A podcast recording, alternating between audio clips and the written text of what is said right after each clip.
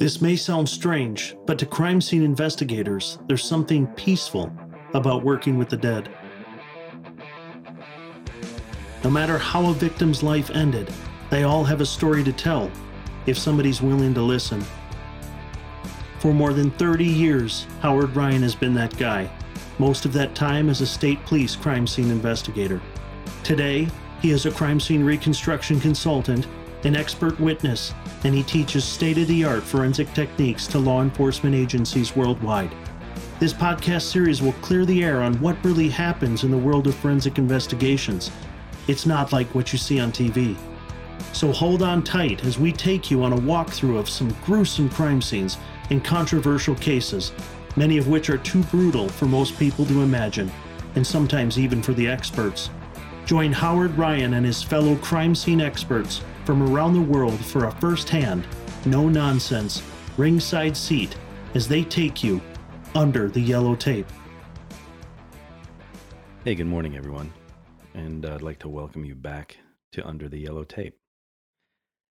Today, we're going to do the third part of a three-part uh, series that we've been doing on current cases that have drawn an incredible amount of media attention throughout the United States and have also resulted in um, some pr- actual peaceful protests, scarred by even more rioting and a tremendous amount of public and private property damages. And uh, one of the things we've been discussing, not only diving into the case itself, is some of the reasons why.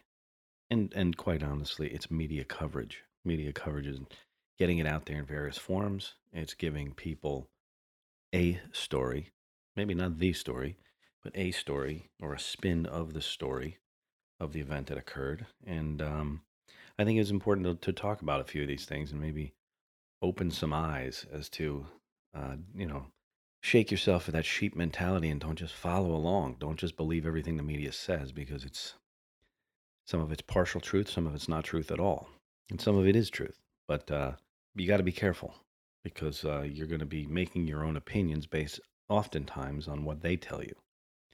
And we are in a day and age when they are not really, and again, this is just my opinion, but I don't really think they're concerned with uh, one hundred percent fact, and definitely not concerned with objectivity these days. What we're going to do today is talk about a police-involved shooting. It was in the city of Atlanta on June twelfth of twenty twenty, and in this event, a young man by the name of Rayshard Brooks was killed.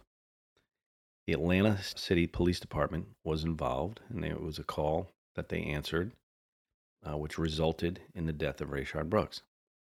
Now, as we go through this, the reason I'm picking this case, okay, the first one we did was Ahmaud Arbery. It was a civilian shooting. Second one we did was George Floyd. It was an in-custody death. This one is an actual police-involved shooting. And I think it's kind of important that we look at this one and everything that went along with it, aside from the media coverage, which we'll get into quite quite a bit. But uh, the aftermath. The aftermath was, you know, oh, it's just another... I mean, I'll, I'll just say it. They, they come right out and say it's just another black man that was killed by police. Well, let's get into the story a little bit and and walk through it. There's a twist at the a backside of this, and the twist is the Fulton County, Georgia District Attorney's Office. There's something that occurred in this case that you need to know about. It's something that the media is mentioned, but hasn't really tore into. They haven't really dove into this and exploited this. And I'll give you some of the reasons why I think that may be the case. So let's start off with what happened. Again, it was June twelfth. Rayshard Brooks is a twenty-seven-year-old man, and he was fatally shot by Atlanta police. The officer involved in the shooting aspect of this was a, was a police officer by the name of Garrett Rolfe. There's another officer, Devin Brosnan, involved. Now, Brosnan is the officer that is called. This is, again, this is a call for service.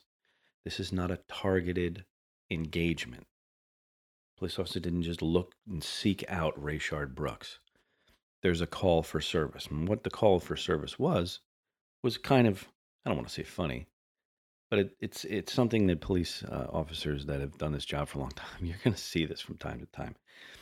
Mister Brooks is in his car and he falls asleep in line at a drive-thru at a Wendy's fast food restaurant. I guess either Wendy's or some of the people in line who were waiting to place their order, they got a little upset because he's not moving. And whether it was a concern for his well-being or, hey, get the guy out of our way type thing, they called. So Atlanta police respond. They show up. Devin Brosnan is the officer that, that arrives. He knocks on the window, and he's trying to wake up Mister Brooks, who is seems to be, seems to be peacefully asleep, as the district attorney claims later, which we'll get into. Uh, I want I want to talk about that that description. But he's he's out. He's out like a light in his car. So Brosnan bangs on the window a few times and finally gets him to come awake, you know, come to and get awake. And he has a conversation with Mister Brooks. And he he realizes, okay, I got to get him out of the line here because we're right in everybody's way. So he asks Mister Brooks, hey, do me a favor, pull your par- car right over here, about ten or fifteen feet away to a parking space, which he does. He complies. And as he's speaking to him, uh, it becomes obvious that he detects an odor of alcohol, because what he does is he gets on the radio and he asks if there is any D U I certified officers in the area that could respond to assist. A few minutes later, Garrett Rolfe arrives. Now I'm going to go through the timeline of this because it's really important, because, and I'm going to say that because the D A made an issue of the timeline and the amount of time. I'm going to do the same thing, but I think I'm going to do it from a little bit more objective point of view and give you a little different view of why the time is important here. Okay, so Brosnan shows up at Wendy's and he finds him asleep at ten forty-two p.m.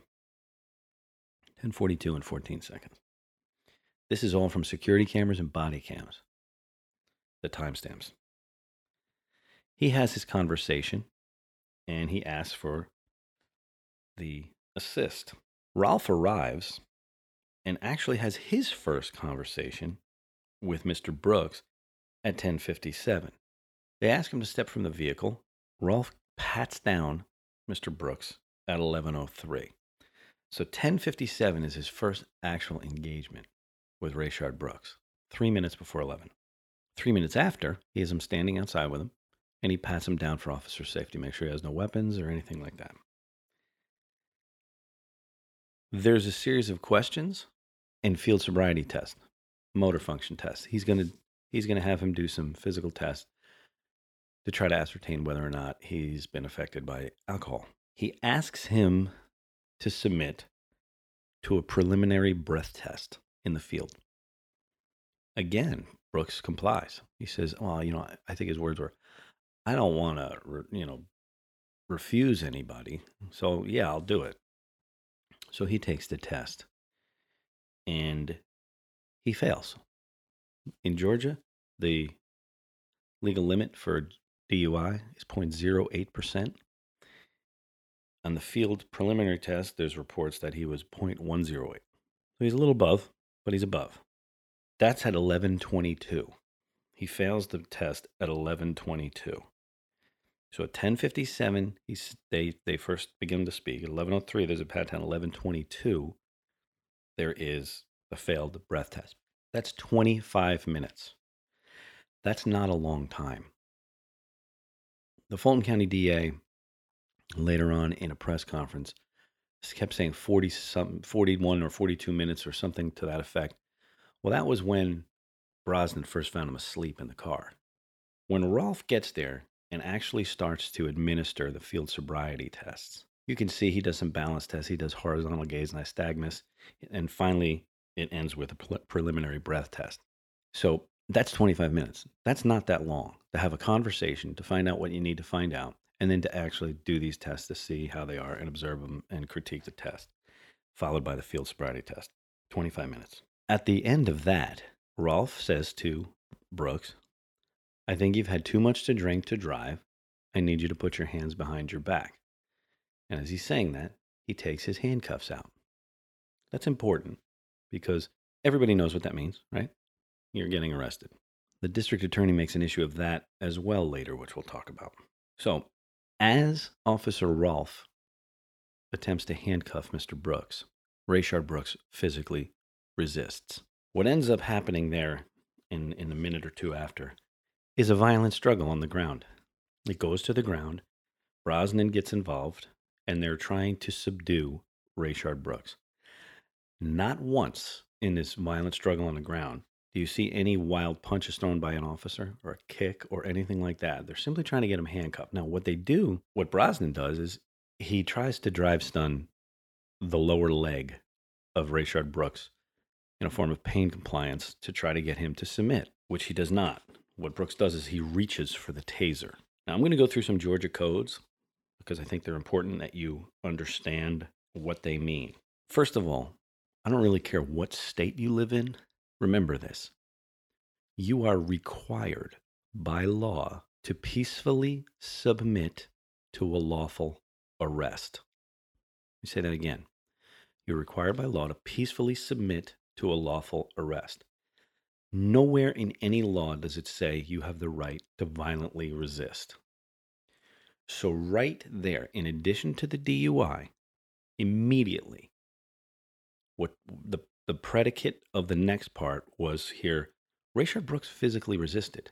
He wanted to, to fight and get away. And under Georgia Code, Title sixteen, uh, sixteen ten twenty-four, obstructing or hindering law enforcement officers. Whoever knowingly and willfully resists, obstructs, or opposes any law enforcement officer, prison guard, jailer, blah, blah, blah, blah, blah, um, serving pursuant to Article six or conservation ranger, anybody who physically or willf- knowingly or willfully resists, obstructs, or opposes any law enforcement officer from doing his or her official duties by offering or doing violence to the person of such officer or legally authorized person shall be guilty of a felony. So we just went to the ground, okay? Brosnan, Rolfe, and Brooks went to the ground. Felony number one, resisting arrest. They are trying to subdue him. By all accounts, this is a D U I arrest, folks. This is a motor vehicle violation. You have to start asking yourself, why? Well, the obvious answer is going to be alcohol. Maybe the alcohol is clouding his thought process.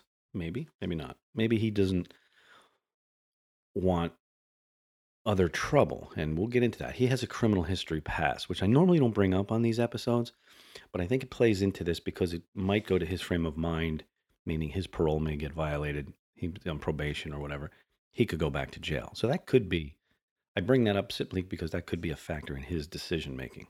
So they fight on the ground.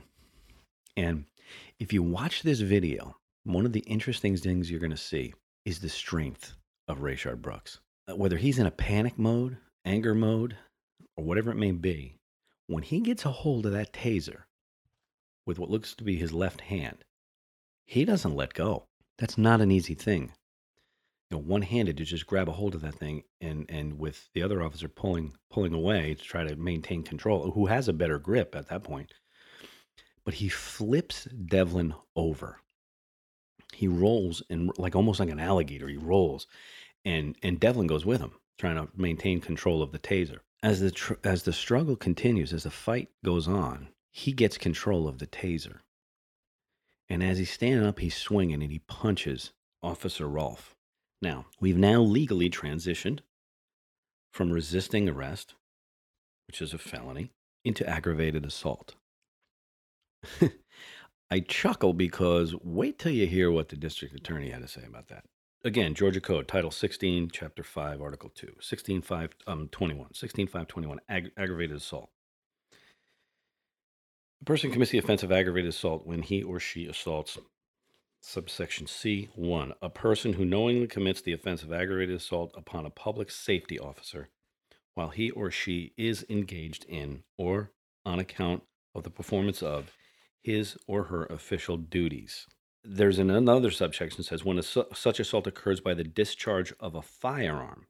That's additional, so that may be another account. So we have the punch is one. Now when they discharge a firearm, which we're going to get into here in a minute, that is additional. So there's there's more felonies. So he's racking up the felonies as this is going on. Now, this is not a long process. This is all going on inside of a minute or two, the actual fight part of it. So as he rolls Devlin over, he gains control of the taser. Under Georgia Code, Title sixteen again, sixteen ten thirty-three, removal or attempted removal of a weapon from a public official. Very important. Very important. It's going to come into play a couple times during this. For the purposes of this code section, under subsection A, the term firearm shall include stun guns and tasers.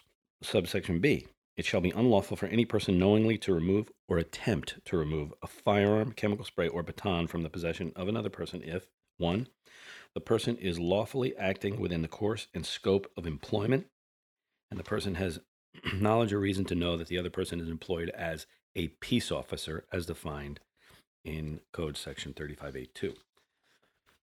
So there's another felony. So Rayshard is way ahead on the scoreboard here. He resists arrest, felony. He strikes the officer, felony. He attempts to remove the weapon and does, felony. And as he breaks free and swings at Rolfe, he decides to run. Notice what I said. He decides to run. That's a decision that he made. That's very important. When the charging points normally come in any case, you have to constantly look at what applies. So there's there's other Georgia codes that he also can be charged with, right? And what happens next is where this next one comes in. As he runs, Rolfe runs after him, immediately gives chase.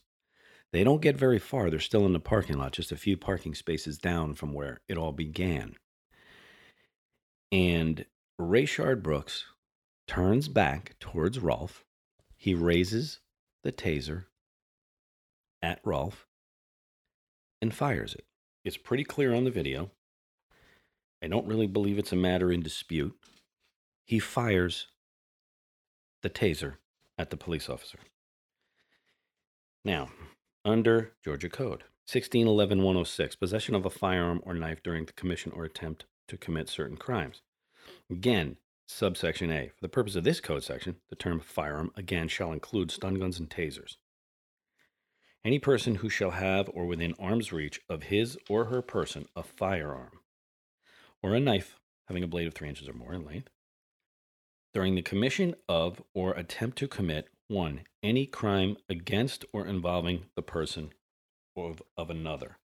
So now he uses the weapon against Rolfe. He fires it. Major felony. He is racking him up. He's putting, and if this thing were to end in an arrest, he's going away for a long time. What ends up happening is, during this brief foot pursuit, Rolfe fires his taser before, actually it looks like he fires the taser before Brooks does. And as Brooks fires the taser, Rolfe transitions. It's kind of what you're taught to do. It's, we do transition drills. He transitions from the taser to his sidearm, his pistol. As he does so, he raises the pistol. He fires three rounds, striking Brooks. Brooks goes down right there in the parking lot. Um, now, the major question of this whole thing, it hasn't been any of the things I just talked about. The, the laundry list of felonies committed by Rayshard Brooks, and I'm going to dive into that with the statements of the district attorney in a little bit, but let's let's just look. Take a everybody take a second and look at the scoreboard here. Mister Brooks, like I said, has racked up a laundry list of felonies prior to the end, the shooting. Now, deadly force. Deadly force is something. And man, I, you know, I'm going to say this, and some of you are not going to believe me. This is not something that any police officer wants to do. I'm going to tell you. Um, it, there's a couple reasons why. One is just the human being factor.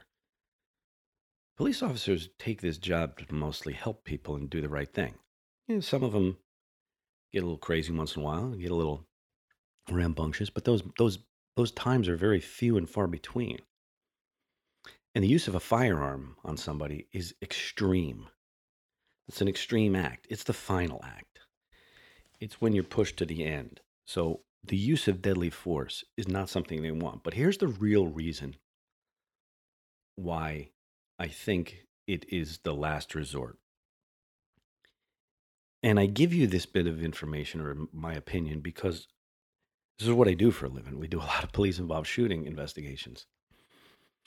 It's what we call, and this is just a term we came up with, but the barometric pressure. It's not the incident necessarily itself. It's not the threat of another human being trying to hurt or kill you. That's a big deal, obviously. And your ultimate reaction is to defend yourself. A lot of that is human nature. You're going to defend yourself. And you're backed by the law. You're acting lawfully in that moment. The barometric pressure is everything that comes after it. And if you don't think it's a big deal, ask anybody that's been involved in a shooting. Whether the pressure of the instant of the moment of the of the shooting, which again is usually an instant, and even if it lasts for ten, fifteen seconds, it still seems like an instant in their head. Oftentimes officers don't even remember a lot of it when asked right afterwards. But it's the public scrutiny. It's the the um, investigation that follows. It's the pressure of your agency, which I'm going to tell you will historically handle it poorly. Overwhelming number of times an agency handles it worse than they could. Let's put it that way. They they don't always throw a ton of support behind their officer because so many of these people want to save the agency first. And they kind of leave the guy out or the girl out to dry. That's why in recent times you've had, well, we don't take a statement from the officer for either twenty-four hours or forty-eight hours, usually two sleep cycles, because it's a traumatic incident, and these are not criminals. So in this case, you know, there was a tremendous amount of what we call barometric pressure. That like kind of, it's like, it's like the real barometric pressure in a way. It's the atmospheric pressure. It pushes down on you. That's kind of why we use that term as a as a uh, an analogy. It's it's everything comes down on you afterwards. You've handled yourself. You've done what you think you needed to do during the event itself. You've defended yourself or you defended others. But this pressure from outside media, uh, administration, district attorneys, investigations, people are going to sue. It just it's can be overwhelming, and it it causes it has caused many officers to just quit. I'm not going to ever do this again. And I think it's important that everybody knows that. So it's not something where, you know, you got a notch in your gun belt or anything like that. That's ridiculous. They don't want to do this. They'll do it if they have to, like happened here, but they don't want to do this. This was a routine D U I arrest that should have ended in Rayshard Brooks getting a ticket, getting a fine, losing his license, wh- whatever the, you know, end result would be in, under Georgia law there. But it didn't. What what authorizes in Georgia a police officer to use deadly force when when necessary? Again, it's Georgia Code seventeen four twenty, authorization of arrests with and without warrants, general use, and use of deadly force. It is, again, a last resort.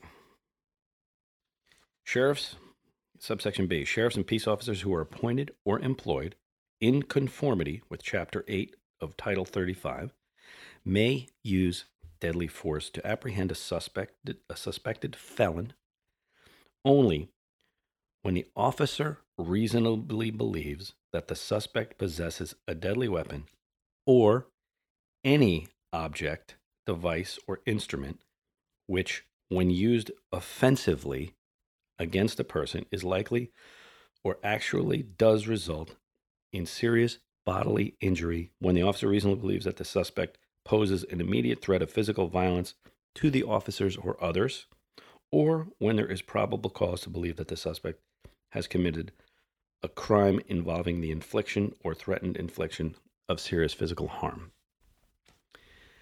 If you go back in what I just read, there's a couple things I want you to, I want you to pay attention to.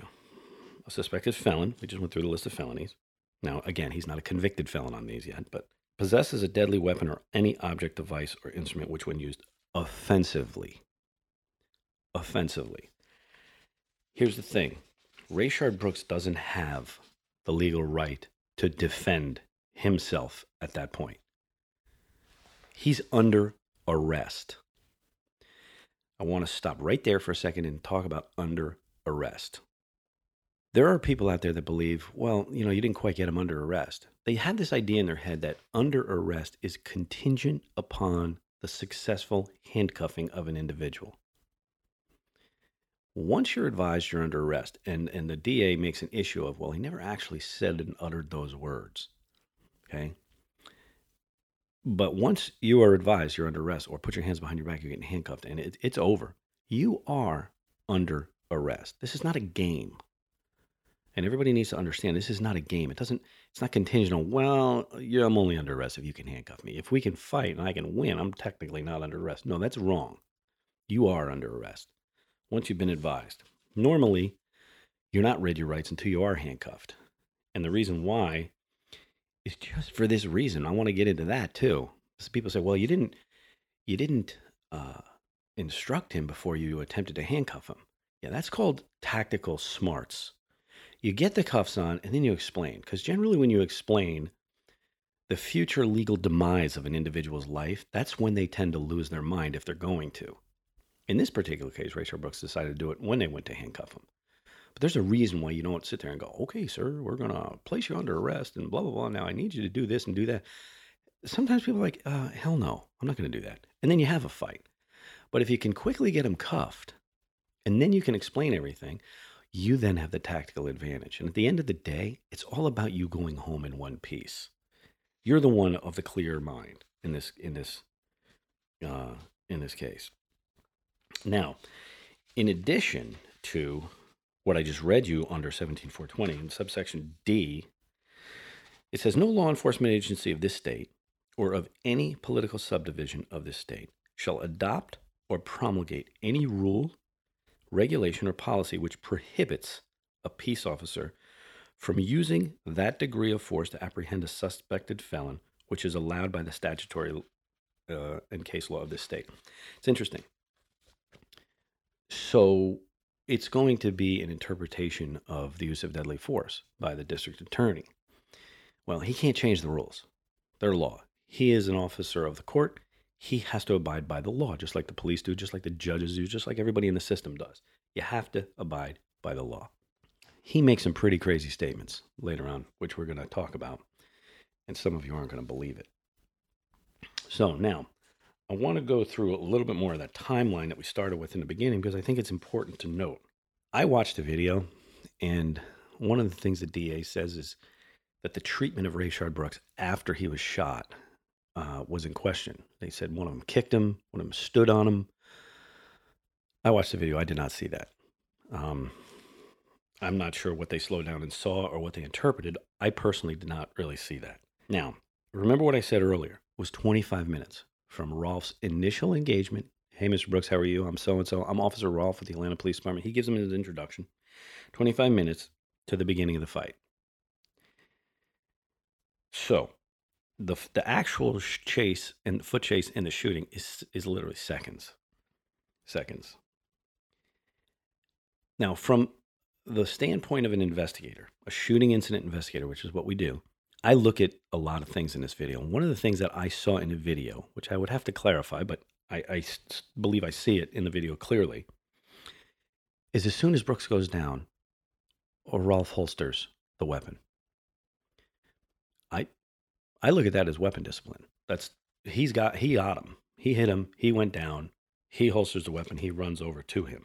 Now, they're saying, yeah, but they didn't do any first aid. Okay.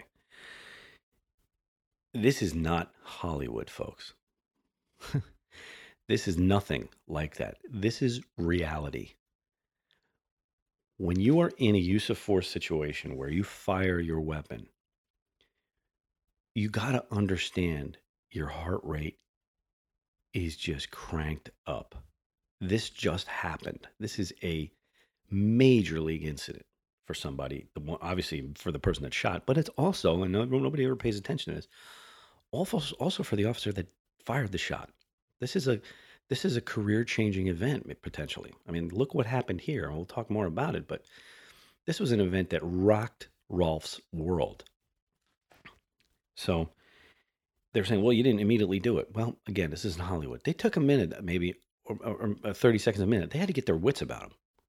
That happens. That's that's normal. That's I'm not defending Rolfe in this. I'm just saying, look, I've done a lot of these, and there's always that moment after where they're looking around going, holy shit, what just happened? It just, Jesus, this really just happened. We just shot him. And they kind of collect their thoughts. Very normal. It happens quite a bit.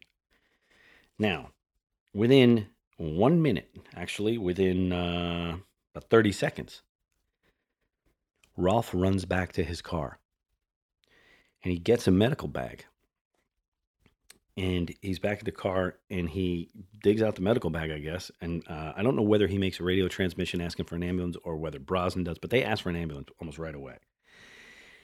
Rolfe then runs back with the bag to Brooks, where they kneel down. You can hear them talking on the radio to advise the ambulance, which is en route, that C P R is in progress. They are trying now to save his life. So when later on they're accused of not doing anything and acting with a malignant heart and complete indifference to the fact that they just shot him, I don't see it. I just don't see it. Um, the ambulance then arrives uh, within a few minutes, and he is transported. He later dies at the hospital. Now, three gunshots were fired, and this is an issue. And I'm going to try to clear this issue up. He's hit once in the buttocks, once in the back, and the third shot missed and struck a car. And it struck, I believe, a car with people in it that were in the drive-through line. We're ready to get a, ready to get their drive-through Wendy's. So D A makes a big issue of that. And let's just talk about shooting in the back, because it's a hot button issue. Everywhere you go, somebody was shot in the back, right? Hands up, don't shoot, shot in the back, this, that, the other thing. All right, I'm going to say something that may shock some of you. It is not illegal to shoot somebody in the back. I'll just let that wash over you for a second. The legality and the questions arise from whether or not you're allowed to shoot at all. It's not where you hit the person necessarily. It's whether the use of deadly force is warranted and justified and needed. If it is, it doesn't really matter where you hit them. I'll just say it. Now, if you're sitting there squinting going, oh, I don't know, man.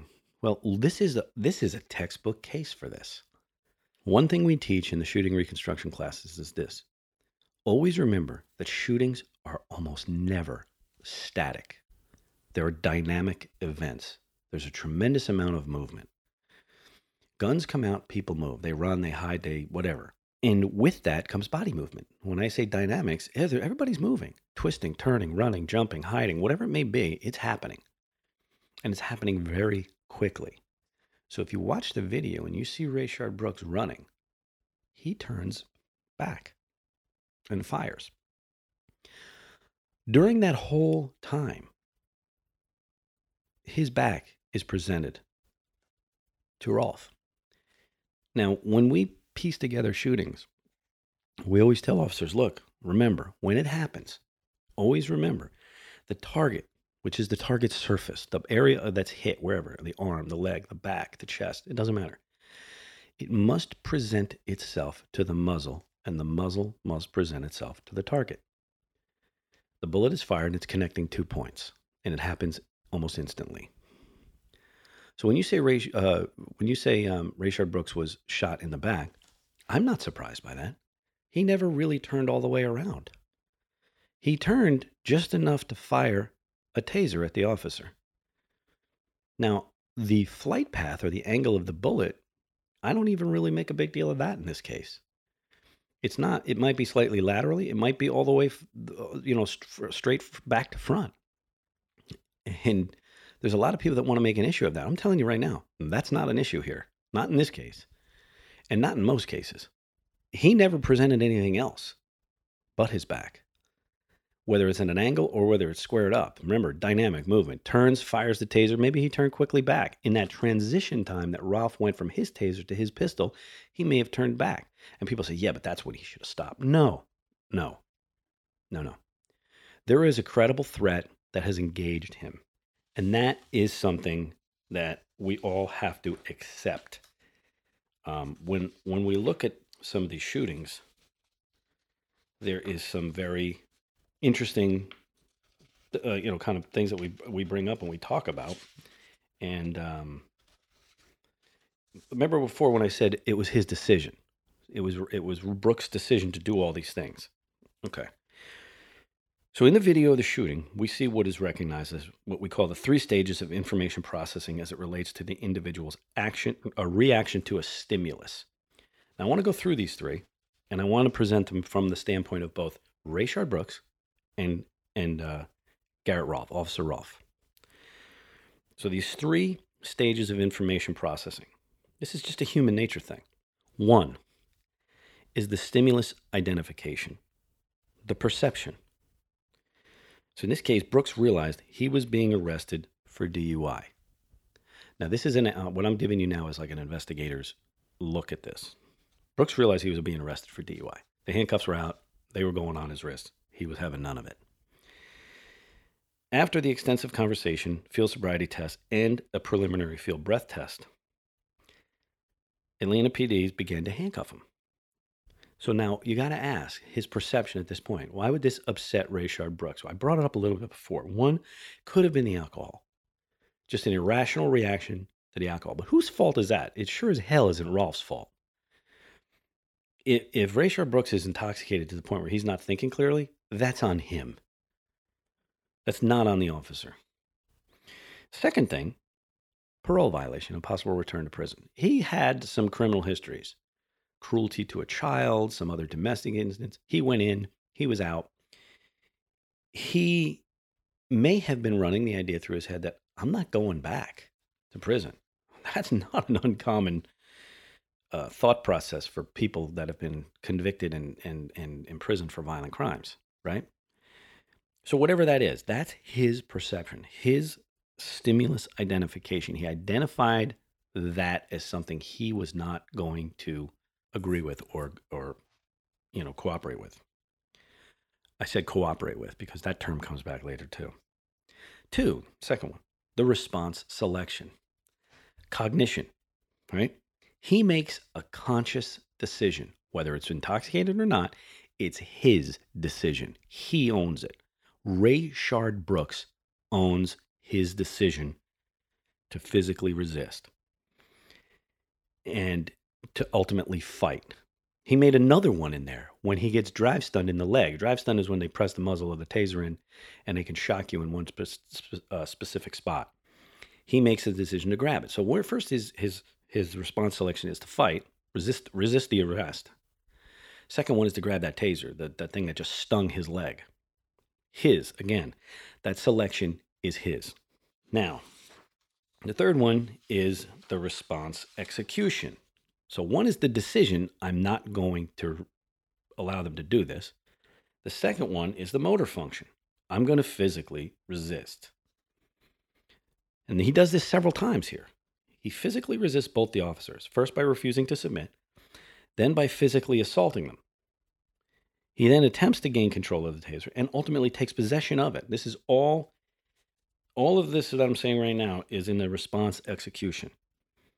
He physically breaks free from the officers and begins to run with the taser in his hand. He is now armed, folks. He has what under Georgia law is considered a firearm. Within seconds, Brooks makes the decision, again, the decision, response execution, to turn towards the officer while running, raise the firearm, the taser, aim it in the direction of Rolfe, and fire it at him. There's no getting around this. He fires it at him. In the press conference that this D A gave, he even admits he fires it at him, which blew my mind in comparison to all the other crazy things he said. So he fires it at the officer. Okay? Now, cognitive and motor functions are can be adversely affected by alcohol consumption. There's no doubt about it. That's why they have a point zero eight to drive a car. He's over that. So listen, I don't know. Maybe Rayshard Brooks is a, is a varsity drinker. Who knows? Maybe he can handle his booze. But for whatever reason, he made some really dumb decisions. You know, there's an old saying, when you play stupid games, you win stupid prizes. You'll hear me say that from time to time. He won the ultimate stupid prize today, and I don't say that uh, lightly. He lost his life. The man lost his life. He lost his life because of decisions he made. He precipitated the actions and the reactions of the police in this particular case. So that's pretty much what happened there. First aid, he dies in the hospital. Let's go for a little bit, like we normally do on these, to the media, because that's really the reason I bring this case up, is the reaction afterwards. This is not an unusual case. This happens from time to time. It's sad to say, but it does. People resist. They do dumb things. They end up getting themselves hurt or killed. Sometimes the officer gets hurt or killed. So either way you look at it, it's a tragedy, but it, they do happen. It's uh, it's it's sad but true. So now, when we talked about the Ahmaud Arbery case earlier on, we talked about the mayor of Atlanta because she decided to chime in on a case that she had nothing to do with. But today is August twelfth, and it's important that I give you that date, and for a number of reasons. One is the mayor of Atlanta, whose name was Keisha Lance Bottoms. She was a hopeful for a vice presidential uh, selection by Joe Biden in the Democratic ticket. She didn't get it. Yesterday, he announced a different uh, V P running mate, Kamala Harris, who also was in the Ahmaud Arbery case, running her mouth as to what she thought, w- with knowing nothing about it. So Keisha Lance Bottoms, now this is her city, so she does have a place here to say something. So I want to talk first, though, about the general media and some of the things that they came up with, which were amazing. Um, one, uh, I don't know much about this, The Hill. The police shooting of Rayshard Brooks, an unarmed black man who was killed by a local police after being found asleep at a drive-thru at Wendy's in Atlanta, has been ruled a homicide, Fulton County Medical Examiner Office said. Listen to that headline. And tell me that's not misleading. The police shooting of Rayshard Brooks, an unarmed black man, false, okay? I mean, he is a black man, but he is armed, who was killed by local police after being found asleep. If I don't know anything about this case, I look at this and go, wow, the police just walked up and shot a guy in his car for sleeping? I mean, that's kind of messed up. And that goes from there. And so so your, your, your confirmational bias by the media shines through again. The unethical, unprofessional manner in which they report is on full display. The uh, New York Times, who's always good for some uh, crazy uh, story. Here they they do what they do what this is awesome. They do what's called a uh, we do a an investigative. What the hell's the name of this thing? They have a unit. It sounds like a uh, the visual investigations team. In other words, they take videos. None of them have any investigative experience. None of them have any law enforcement experience or anything like that, but they do a, a visual investigation. They start giving you feet apart they were and uh, all kinds of all kinds of crazy stuff that would never hold up in court. But um, they they bring a uh, they bring they have a statement, the most amazing statement I've seen. They talk about Mister Brooks runs away holding Officer Brosnan's taser. Rolfe gives chase and continues to try to stun Mister Brooks. Then they write, the security camera footage at Wendy's shows Officer Rolfe chasing Brooks. Uh, while being chased and in full stride, Mister Brooks looks behind him. This is this is the media part. Points the taser he's holding and fires it. So listen, they just gave you a bit of truth. He's got the firearm and he fires it. Notice I keep saying firearm. That's legally what it's called in Georgia. And legally is all that matters here. Now, this is the most amazing statement by the New York Times. The flash of the taser suggests that Mister Brooks did not fire it with any real accuracy. Think about that. Who sat down at their keyboard and said, what's our next line? Well, let's put the flash of the taser suggests that Mister Brooks did not fire with any real accuracy, because that means, you know, like he didn't really mean it. He was just he was just messing with you. Just maybe trying to, you know, scare you a little bit. I don't know whether they use the taser flash trajectory analysis method, but that's the dumbest statement I've ever seen in any one of these incidents by a media outlet. That that's just ridiculous. You are sw- trying to sway your reader, and it's completely unprofessional when you get into some of the city of Metro Atlanta public officials, let's get back to Keisha Lance Bottoms, the mayor. Let's just start by saying she immediately, and when I say immediately, the next day, maybe that night, I don't know when she actually first said it, but it was like within a day, it was made public. She called for Rolfe to be fired. Fire him. This is this is unjustified. All right. Now, full disclosure, Keisha Lance Bottoms is a lawyer. I think she was a judge or a, at least a prosecutor, right? So she she knows better than to say that. She knows better. People say, well, yeah, but she was a lawyer. She knows. No, no. What she should know is to not say anything along those lines. Now, you are the mayor of the city. You are expected to give a statement. I understand that. Give the statement. Say there's an investigation underway. Because at that time, Atlanta P D had requested the Georgia Bureau of Investigation to come in and handle this. Fulton County, they handle all use of force cases in Fulton County. So G B I is going to handle it. These people are good, really good. They got it. Let them work. The safest thing you could say as a mayor is, there was an incident. It's very unfortunate. The G B I has been called in. They will be handling this, and we'll make a statement when we know more. Nice and easy. Nice and easy and truthful. Amazing, right? Nice, easy, truthful. No. She actually makes a really uh, interesting comment. Let me read this to you. This is at the, uh, what is it, the Atlanta Journal-Constitution or whatever. I think it's a newspaper, the A J C. Quote, while there may be debate over whether this was an appropriate use of deadly force, I firmly believe that there is a clear distinction between what you can do and what you should do. I do not believe this was justified use of deadly force and have called for the immediate termination of the officer. Okay. Wow. Wow, did you overstep your bounds. So, but you gave it away in the first statement. You gave it away, Miss Bottoms, Miss Lance Bottoms, Mayor. You said it was justified. You just let it out. Your legal background actually did come through here. While there may be a debate over whether this was an appropriate use of deadly force. So she's already admitting, like, look, there's some people saying this is fine. There's some people that are saying they're not. But the next one. I firmly believe that there is a clear distinction between what you can do and what you should do. She knows he could do it. She knows legally this was okay. This was a justified use of deadly force. She kind of says it right there, but she just wishes he didn't. In other words, I know you were allowed to do it, but I kind of wish you did something else.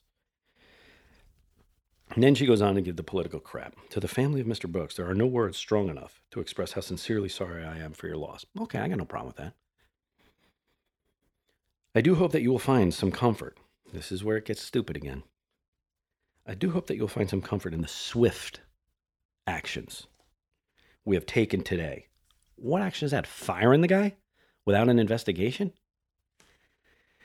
Swift actions we have taken and the meaningful, meaningful reforms that our city will implement on behalf of the countless men and women who have lost their lives across this country.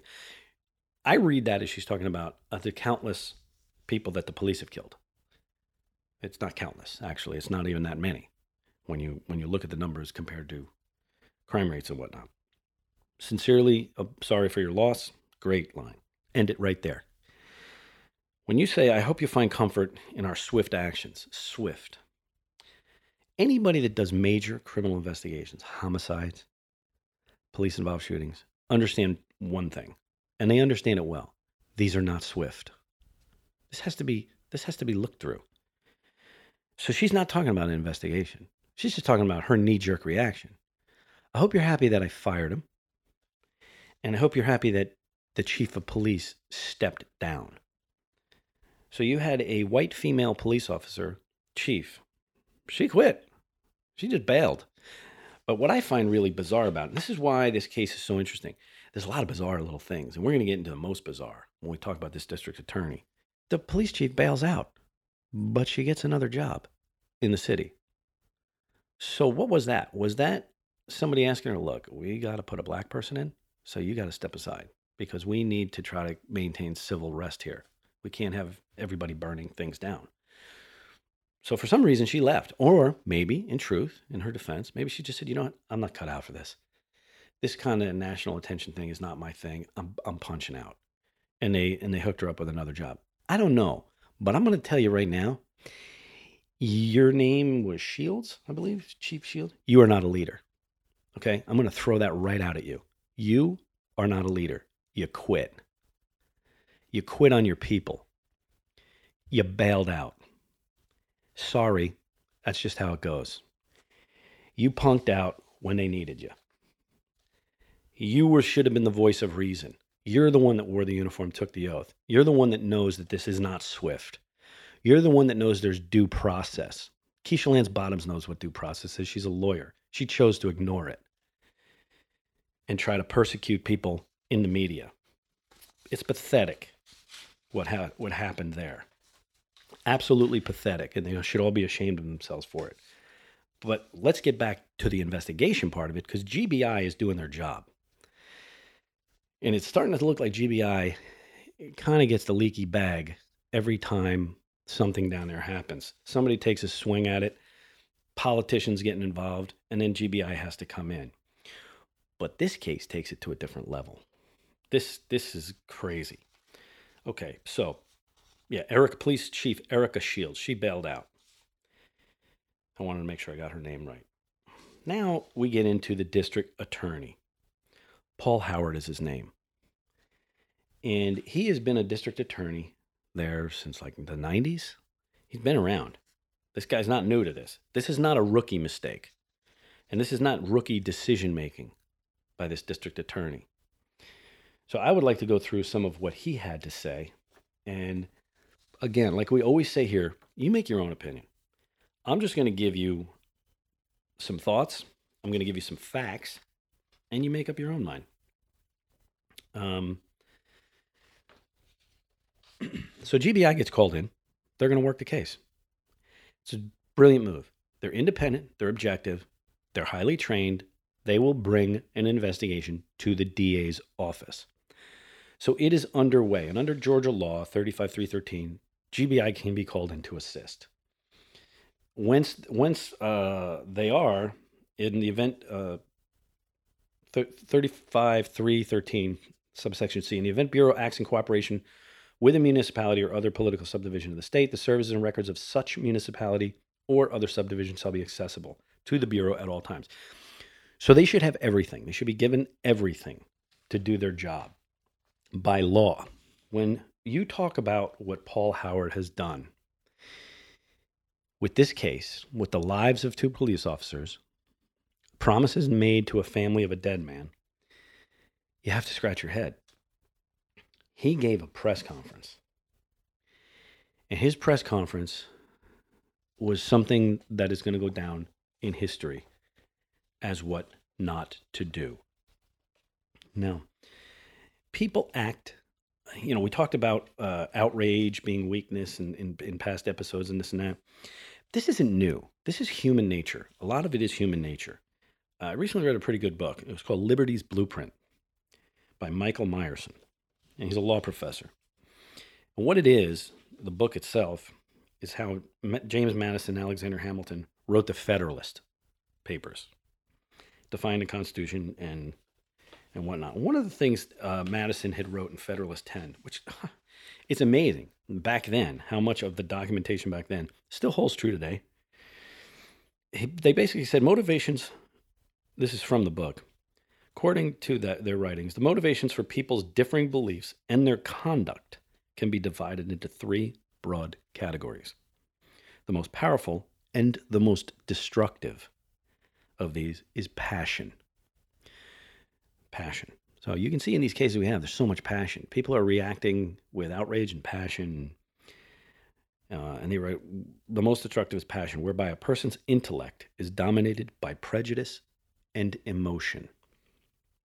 The next is interest, which arises from rational but selfish considerations. Both passion and interest can be harmful to a civilized society.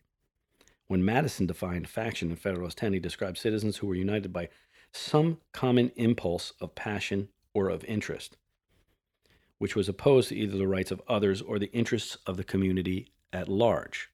So on the front part of what they wrote way back then, think about what they said. The passion and the interest. Okay, the city, some part of the city is outraged. The district attorney, uh, or I'm sorry, the mayor is outraged. She's firing people without any investigations or any inquiries. Now the interest, that's the important part here. What's the interest? What interest does Paul Howard have in this event? Well, here it is. Paul Howard was in an election, in the midst of an election, where he did not win the majority. They had to do a runoff. They needed a runoff election. And that election was yesterday. Like I said earlier, it was August twelfth. August eleventh was the runoff yesterday. He lost. So he should be probably looking over his shoulder right about now for a certain Georgia three-lettered agency that's going to be looking at him, G B I. See, prior to this event, the district attorney was under investigation for misappropriation of funds, quite a bit of money. He was the target of a criminal investigation by G B I for something else. But he was in a runoff election with another former assistant D A who worked for him for many, many years. And he had to do something. He had to do something. I look at it like he had to do something to get the votes. He had to do something drastic. So what he does is he charges Officer Rolfe and Officer Brosnan. Charges Rolfe with felony murder. He grandstands, though, for a few days before he does it. And this is what he says. He talks about he's considering charges against the the officers for the shooting of Rayshard Brooks. And when he does that, he says, the three charges being considered against Garrett Rolfe, the Atlanta officer who killed Brooks, include murder, felony murder, and voluntary manslaughter, Howard told C N N. Brooks, this is just blows my mind, okay? Brooks did not seem to present any threat to anyone. I'm just going to pause. Just take a minute. Take a sip of your coffee. I'm going to do mine. We'll have a sip. And think about that, okay? He didn't... He didn't appear to be a threat to anyone? Are you out of your friggin' mind? What what video did you watch, sir? Your behavior here is disgusting. He fought with the police officers. I ran down a long list of felonies. You don't need to be the greatest lawyer in the world to realize that he broke the law on many, many fronts here. He took a taser from them. Then he shot it at them.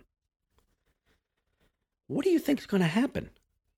He didn't appear to be a threat to anyone. He says, the fact that it would escalate to his death seems unreasonable. And he has this look on his face when he says this. It's like, you know, I, I just am failing to understand. Rolfe was then terminated on Saturday, and Howard detailed for C N N the nuances differentiating potential charges the former officer could face. So he didn't just leave it at the first stupid comment. He goes into this. There are really three charges that are relevant. One would be murder in the state of Georgia. That charge is a charge that is directly related to an intent to kill. The guy's quoting the law book, intent to kill. So you're going to get into the jury uh, potentially and into the mind of Officer Rolfe and say, he intended to kill him. You're like, you're going to be able to prove that? The second charge is felony murder, and that charge involves the death that comes as a result of the commission of an underlying felony. In this case, that underlying felony would be aggravated assault. Okay, so he's saying that the actual physical attempt to lawfully arrest Rayshard Brooks for D U I and, and the subsequent attempt to subdue him from the violent resisting of arrest is aggravated assault. That means the police ag- committed aggravated assault on the suspect they're trying to get handcuffed. That it might be time for another sip of coffee because that's just insane. I, I don't understand where he's coming with it. It's sometimes people will say things that are so stupid and so out there that people actually believe it. I guess they just go, oh, okay. No, no. They, they didn't assault him, folks. They're trying to arrest him. This is pretty cut and dry. He goes on to say then, but I believe in this instance what we have to choose between, if there is a choice to be made, is between murder and felony murder. So he's basically choosing, well, did Rolfe really have the intentions to kill him that day? or did he just kill him after he assaulted him? The key to making that decision, he says, will be determining if the officers involved felt their lives were in danger. I mean, he's hitting some of the points here. He's just missing. He sees the baseball being thrown over the plate. He's swinging and missing like crazy. Quote, if that shot was fired for some reason other than to save Rolfe's life or to prevent injury to him or others, then that shooting is not justified under the law. So he quoted the actual use of force, the justifications of deadly force, protecting himself, protecting others. It's just insane. So he ultimately charges them with a litany of charges. Rolfe was charged with felony murder and ten other offenses. Brosnan with aggravated assault and two counts of violation of oath. So he gives this press conference, which we got to talk about because it's just magnificent. He gets up and calls for a press conference. He has levied charges against the officers. Okay, there's an important part to this that I think we have to look at. You go back to what we were saying earlier about what Madison wrote in the Federalist Papers. He talked about the three the three broad categories. I gave you two, right? Passion and interest. In contrast to passion and interest, they write back then, which according to Madison is timid and cautious, reason, reason represents the culmination of logical thought combined with either a concern for the needs of others or, at the minimum, the recognition that one's own long-term interests require such concern. Okay, see, reason is something that the district attorney here did not use. And I'm going back to Liberty's Blueprint here, the Federalist Papers from way the hell back in time, right? Constitution era, ratification. You, this is not new, folks. It's called use your head. It's called use reason, your ability to reason. You're a human being. You have the ability to reason. Sit down and look at this. What bothers me probably more than anything is it wasn't just Paul Howard, the D A. It was a legal team. There was other people that sat with him and went, yeah, no, yeah, uh-huh. Oh, yeah, no, they assaulted him. I don't think anybody with any with any law enforcement background or legal background would look at this and say, they assaulted him. I mean, they simply went to handcuff him. That was it. It was pretty cut and dry. So his whole legal team is lined up behind him at this press conference. Now, they also have an interest. We go back to interest again. They need him to win or they're out of work because whoever's coming in is probably not keeping them. Not after a decision like this. So, ten charges, right? Craziness. He, he begins his press conference by saying, talking about his investigation. Okay, here's the deal, folks. In the state of Georgia, you're the district attorney. You don't investigate the crime. You review the investigation. You try the case. You present it. You're not an investigator. G B I is the agency investigating. And they weren't done. They're still in the midst of their investigation where you decide to come up with the criminal charge or charges. And what you did is you had one of your investigators swear out the arrest warrants. We're going to talk about that in a little bit too. And since then, by the way, many critics, legal critics in, in Georgia, have called for an independent prosecutor. As of today, August twelfth, he's done. He's out. So by the time you hear this, it goes through an edit and you hear it, there may be a lot of other changes in this case that I expect to see. And as far as the call for an independent, the Attorney General had the authority under fifteen eighty-five, the appointment of substitute for an absent or disqualified district attorney. This this is a conflict of interest here. This is, he's making comments and statements that are just insane. And, uh, you know, some of it's, some of it's going to make your head scratch. So he starts off. He says, we used witness statements and videos. I don't know where you got them. You're not doing the investigation, so I'm not sure really what you're doing. Or you're sending people out to, to interview people, which you probably shouldn't be doing either. We're going to border on the obstruction of the administration of justice here. Now, some of you are going to argue, well, not really. He's a district attorney. He can do this. I don't know that he can. He maybe he can. But I can tell you what he can't do is bring people to trial before the investigation's done. That just doesn't happen. But he's trying to do that. Going back to his self-interest, remember interest, his passion and his interest. He needs to win the election.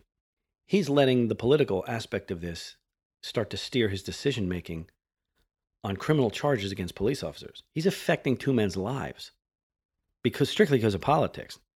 You can't. There's no way in hell you're going to make me believe that he did this because he really thought this was, you know, a, a, a lawful arrest was an aggravated assault. I mean, he's stretching every part of this like a rubber band.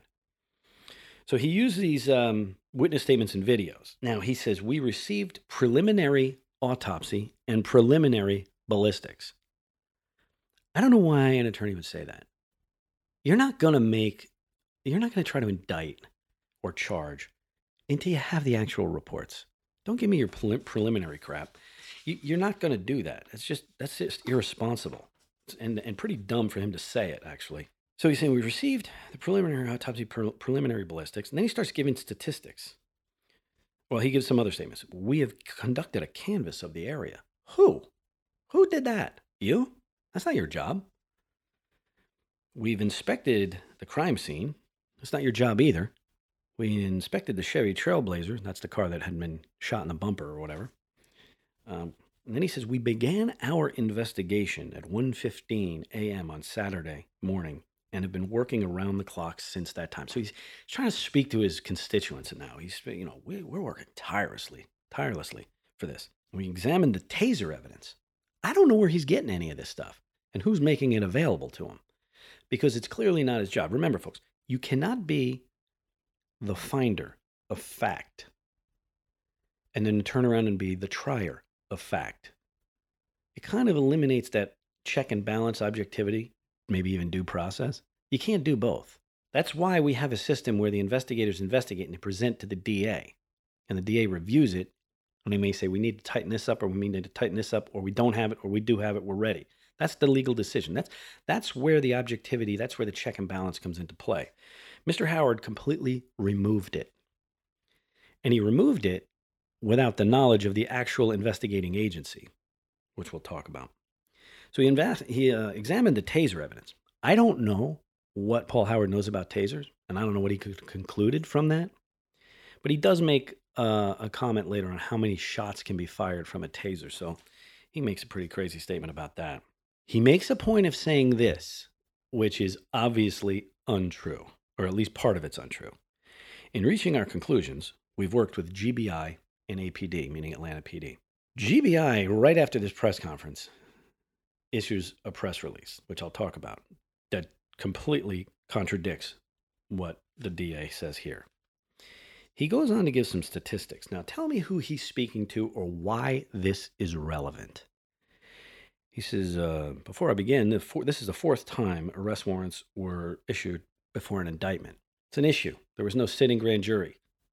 So he, you know, just arrested people. There was no grand jury in session, probably due to COVID and everything else. But down there, it's an issue. And it'd been called out to him. So he wanted to say that. Well, we've done it before. It's the fortieth prosecution, he says, of police officers for misconduct in our county. It's the ninth time we prosecuted a homicide case committed by a police officer, eight of which were against black males, and one of it against, was, a, was against a black female. So he's throwing race. Here's the problem with that. That's something you'd expect to see on C N N or M S N B C or a major news network, you know, A B C, C B S, whatever. It's not something you would expect to hear from a professional, from a, somebody who's supposed to be an officer of the court who is objective, who is not attached to this case, who has no interest other than the pursuit of justice. So he's throwing out racial stats because he's speaking to his consist- constituents, the voters. He has a runoff election coming up on the eleventh of August, so he is ramping this up. He's basically telling people, I know you're upset. I'm going to take care of it. Watch what I'm going to do. So when you start to throw that in, you have an issue. And he did. He goes on to make some other crazy statements. He said, uh, let me get it right because it's it's actually a bit comical when you get into how he described, he decides to describe Rayshard Brooks and, and his behavior. And he actually almost sounds like he's his buddy and he's he's uh, he's he's making everything okay. And and you, you, you're kind of scratching your head going, well, what?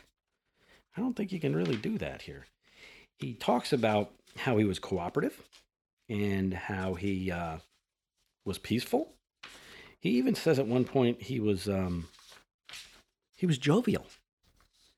You know, he says at the beginning, he was peacefully sleeping in his car. Yeah, okay. See, this is a problem because you're leaving some shit out, sir. He's peacefully sleeping in his car in a drive-thru. Okay? There's people behind him, people in front of him, people that run the store that are trying to sell hamburgers. So he's not peacefully sleeping in his car. He's sleeping in his car in a drive-thru. You left the part out that he's, you know, he's in a public thoroughfare. He says, without resisting, he presented his driver's license. Oh, well, that's big of him. He's supposed to do that. Let's not pat him on the back for things he's lawfully supposed to do.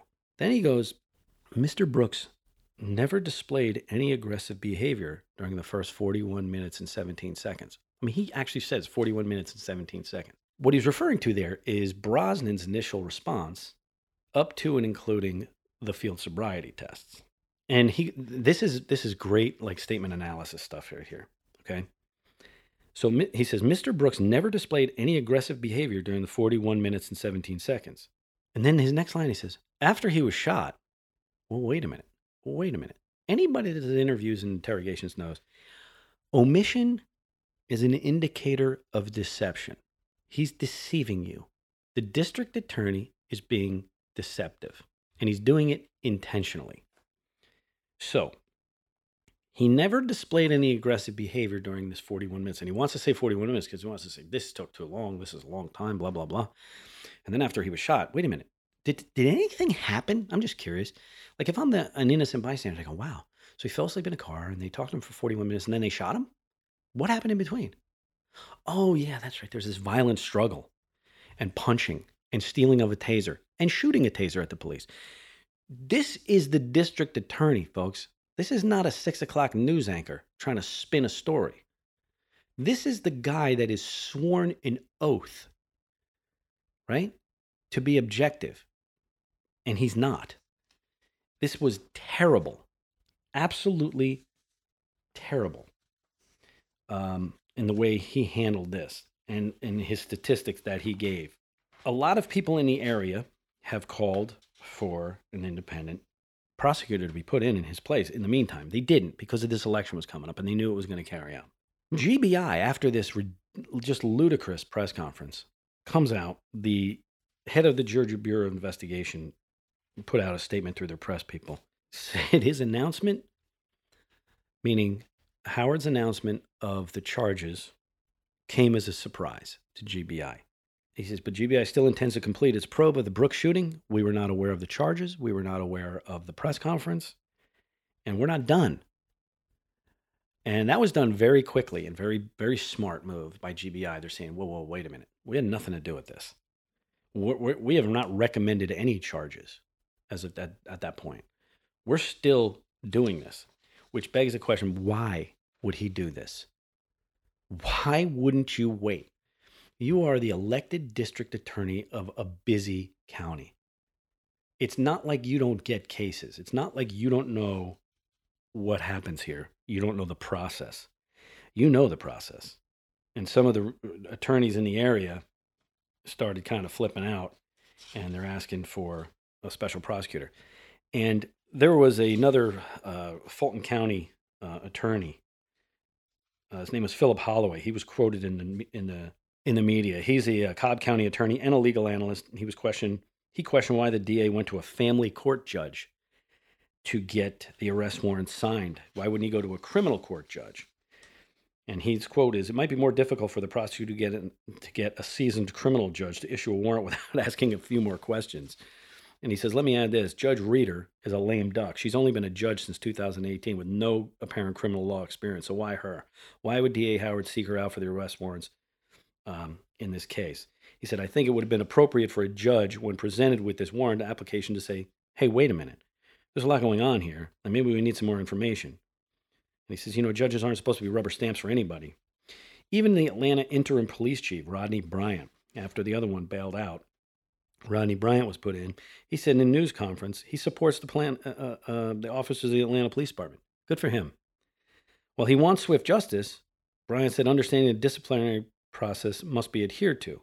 We encourage due process for those we encounter as well as for ourselves. That is a good statement. That's a, that's not a bad statement. I don't know what he's like as a guy. I don't know what they think of him down there. But at least he talked about due process. Asked when the chief was asked if the D A informed him before the charges were filed against his officers, Bryant said, "I was surprised." So the district attorney told nobody else about this. He just went about and did it. Now, he is, like I said, the target of a criminal investigation by G B I. In addition, there's been other criticisms of him. He has forty-three open police use of force cases on his desk uh, that Fox five Atlanta had done a, a report on, and they looked back since two thousand sixteen, nearly four dozen police use of force cases that he has to either prove or make a decision on going back to two thousand sixteen. He hasn't done anything with them, but he did something with this one really quick. And the mayor was was was culpable in that as well, calling for firings. So um, five days after the shooting, he does this. He criminal charges, and he's got some cases that are four years old. Now, he makes this statement about G B I, and I know some G B I people, and they're going to be pissed when they hear this. Some of them probably already did hear it. He blames the delay on complicated cases of, of some of the other cases, lack of video cameras in many cases, and officers who refuse to testify. This is his backlog of cases he's talking about.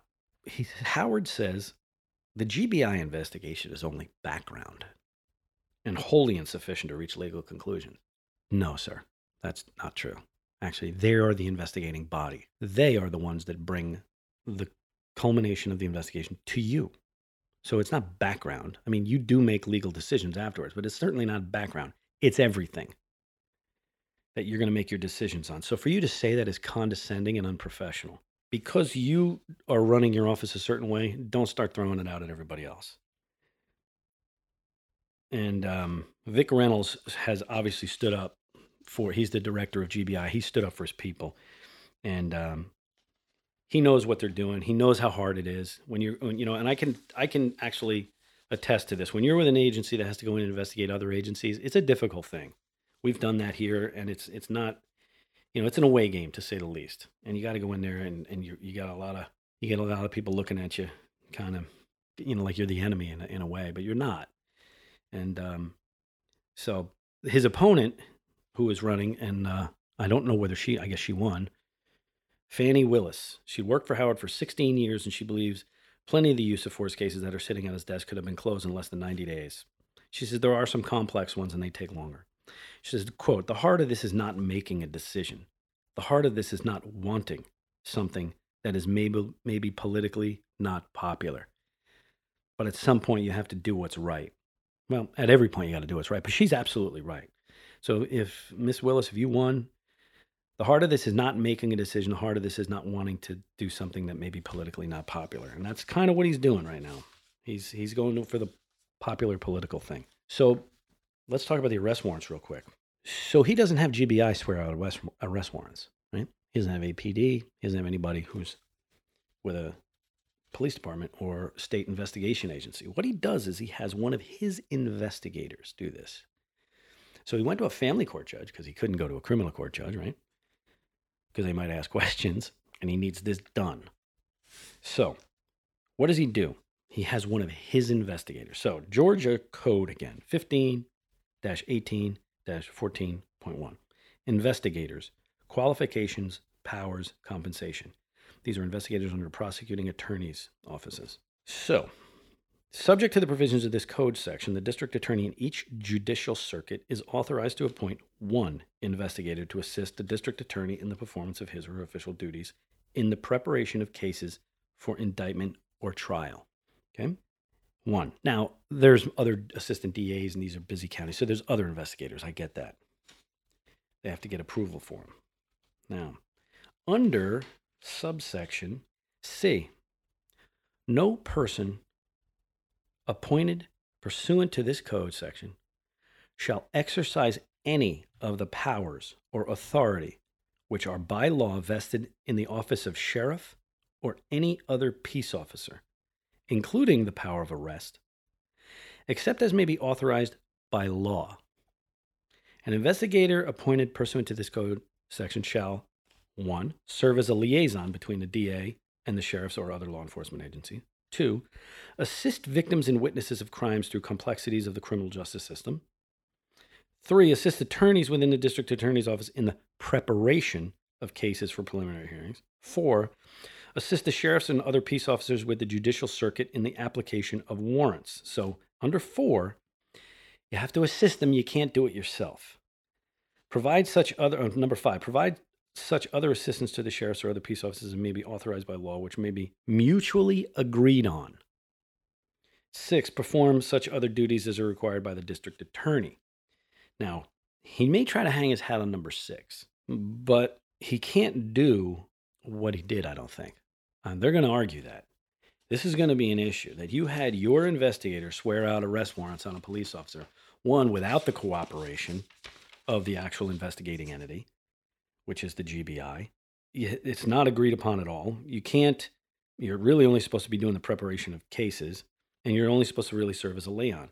liaison. And right there in sub in subsection C title, you can't exercise any of the powers or authority which are vested in the office of the sheriff or a law enforcement peace officer. So what they're looking at here, I bet, is that he overstepped his bounds legally in doing this. And then you have to ask why that happened. And the reason why that happened is, you know, it's going to be pretty clear. He did it because he had an election coming up and he needed to appease his voters. When this pans out, and you know, this could be panning out today as I'm as I'm recording this, I really don't know. I'm going to predict that these charges get amended or dropped. I don't think it's going to happen. As far as what we term a good or clean shooting or a justified shooting, this is pretty justified, folks. Uh, this is what I do for a living. I've done it for a long time. I don't see this as a murder. I actually don't see it as being even close to anything that resembles a murder. It's certainly not felony murder. That's the most ridiculous thing I've ever heard of. What I also see, in in in addition to the whatever that financial crime was that uh, the district attorney was involved in, that he was already being investigated for, I see the G B I may be looking at him here for overstepping his bounds. Something under Title forty-five, malfeasance of office. In other words, he made a decision. He made a decision that he knew was wrong, and he made it for a selfish reason, for political gain. This could this could be something that they look at. I don't know where they're going to go with it. It might be the kind of thing where you lost the election, you know, and they say, look, don't go away mad, just go away. And it all goes, and they just focus on the financial crime. But this, I'm going to tell you, I don't see a jury convicting them of murder. I actually don't even see it getting to a trial. If it does, I'll be stunned. But it could happen. Crazier things have happened. But in the end, of if this if this um, if this gets dropped, watch for these two police officers to sue the ever-living daylights out of both the city of Atlanta for terminating them, wrongful termination, and they'll go for that anyways. I don't know whether they'll get it, but they'll also sue the D A's office for Fulton County for wrongful prosecution and um, and a violation of their rights. It, it, this is this is a, I, I wanted to bring this case up with you today because there's so many weird things that went on. What started as a very routine D U I arrest turned into a violent struggle on the ground, which turned into a use of deadly force, which turned into a political corruption case. And the individual, Paul Howard, the district attorney, has embarrassed himself, in my opinion, and embarrassed the office of the district attorney for Fulton County.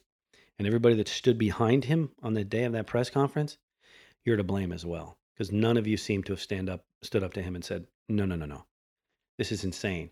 Forget it. Let, let's just focus not even just on a charge if you want to charge. You have to wait until you know the facts. And you didn't know all the facts. So you have to, like we said in all these other cases, you got to let the investigation work itself out. It may take a little time. Some of them are quicker than others.